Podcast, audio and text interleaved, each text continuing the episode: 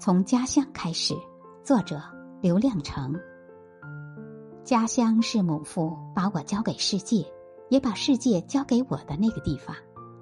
它可能保存着我初来人世的诸多感受。在那个漫长生命开始的地方，我跟世界或许相互交代过什么。一个新生命来到世上，这世界便多了一双重新打量他的眼睛。一颗重新感受他的心，一个重新呼唤他的声音。在这新生孩子的眼睛里，世界也是新诞生的，说不上谁先谁后，谁接纳了谁。一个新生命的降生，也是这个世界的重新诞生。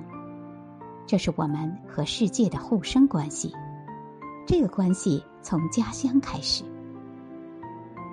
家乡在我睁开眼睛的一瞬间，几乎用整个世界迎接了我。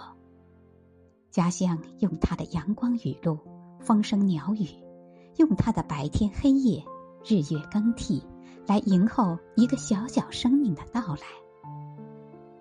假如这个世界还有什么的话，家乡在我出生的那一刻，已经全部给了我。